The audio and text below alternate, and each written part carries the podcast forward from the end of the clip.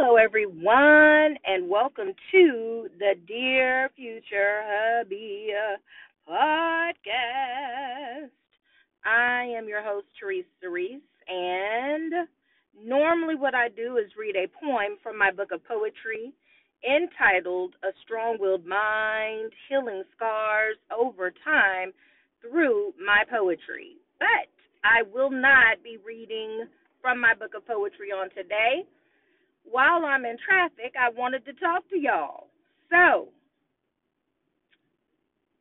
I got to looking at a I like to every once in a while look at reality shows um because I just love to study relationships and love to kind of see how people maneuver through the nuances of relationships on a day-to-day basis. And I was observing, I'm not even going to say the name because y'all most likely may know who I'm talking about, so I'm not going to do that. But what I was noticing is that when it comes to relationships, love is not enough. Now, love does cover a multitude of sins. That's according to scripture. Yes, love is able to, you can conquer a whole lot when you love someone, but love alone is not going to make a relationship last. You've got to put in the actual work. And a lot of times, if we're being honest, a lot of times we want things to come easy and we don't want to do the work part of working is operating in forgiveness, operating in understanding, being able to communicate openly and freely, being able to hear both sides of the story and not just one side of the story, being able to compromise, being able to negotiate, all of those things, being able to to give leeway give grace. All of those things sound like, oh, that's not too hard to do.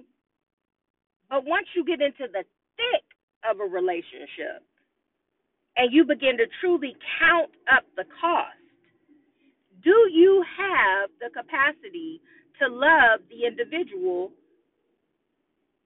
in the way that they require to be loved?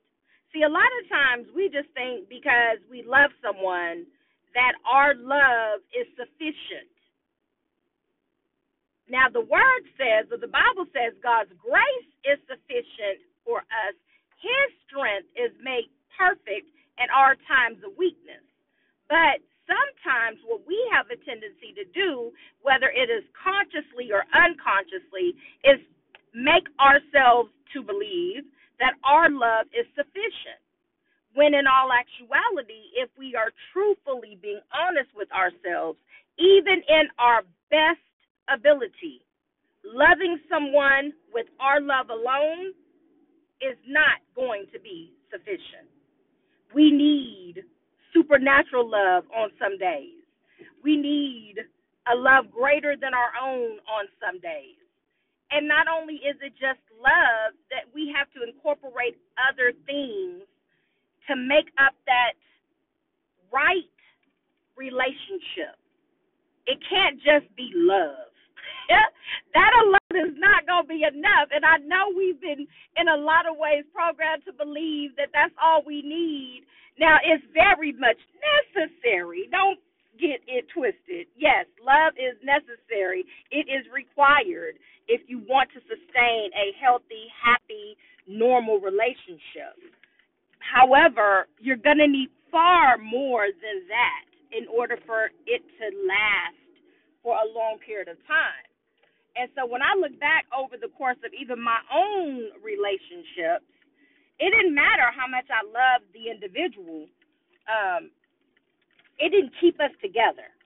That love alone didn't keep us together. It didn't matter how much they loved me. That love alone did not keep us together. There was so much more required and necessary for us to even have the possibility of longevity. But both parties needed to be willing. Both parties needed to want the same thing. Have you ever been in a situation where you were in a relationship and you're just like, oh my goodness, I would go to the ends of the earth for this particular person? And you really truly believed that you would do that.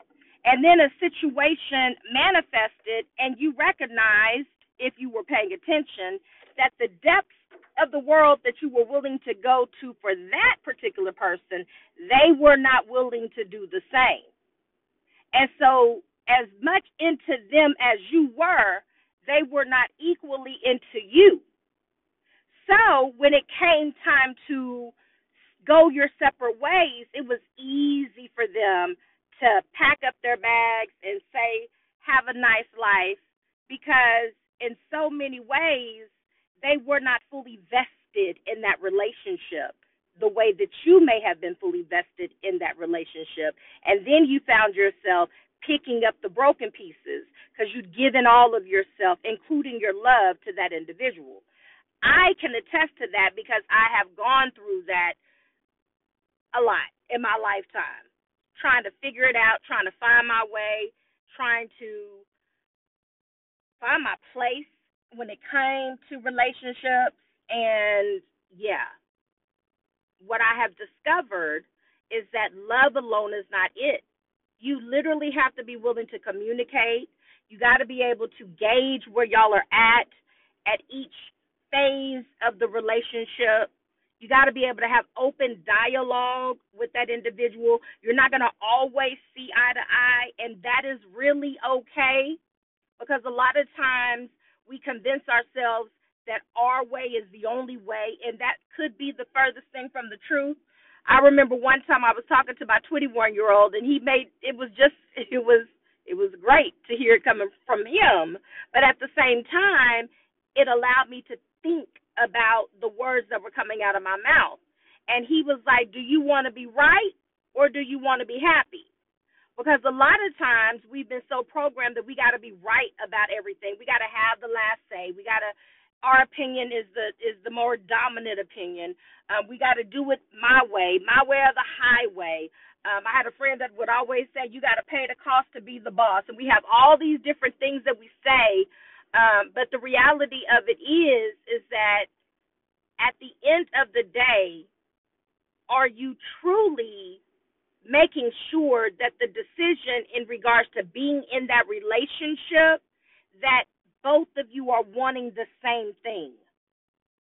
And sometimes you have to have those hard conversations because you may be wanting to go right, but they may be wanting to go left. And they may have a justifiable reason of why it is that they're wanting to go in a different direction. And then that's where the compromise comes in. If going in that different direction is going to better the relationship over a period of time, then that's why having open dialogue is of the utmost importance is because you're able to have those conversations, count up the cost together, see what's best for you too, and also gauge if this is something that you want to do long term or if it's time for you to reevaluate the status of the relationship and potentially do something different. So as I was watching this couple, I remember when the young man was being unfaithful to his wife at the time. Well, I mean, they're still married, but when he was being unfaithful, now I recall this. And I recall how devastated she was, and I recall how she was ready to throw in the towel, and then she found out she was pregnant. And he even went as far as telling her, Are you sure the baby's mine? And she knew that he was the only man that she'd been with in their marriage. And I remember all of this playing out on television and empathizing for her and empathizing just knowing that or understanding that it has to hurt for you to make up your mind that you want to do life with a particular person and then they check out and even though you could tell that things were getting kind of rocky they checked out to the worst degree. Instead of having that conversation and saying, look, we are not on the same page right now. I'm not feeling you right now. I don't know why. I don't know where the shift took place. I don't know what took place, but for some reason, whenever I'm hearing you talk or whatever, it's starting to get up under my skin and I'm trying my best not to make a permanent decision off of a temporary circumstance, but every time we go a day or two or three days without speaking to each other is pushing me further away from you and potentially into the arms of another person. See, a lot of times we don't want to have that dialogue. We may be thinking it, but we don't want to say it. I remember when I was once married and we had a situation where my husband at the time was denying me intimacy. And I'll never forget what I told him. See, when you and I, this is what I told him. I'm paraphrasing because it's been too long for me to remember word for word, precept upon precept.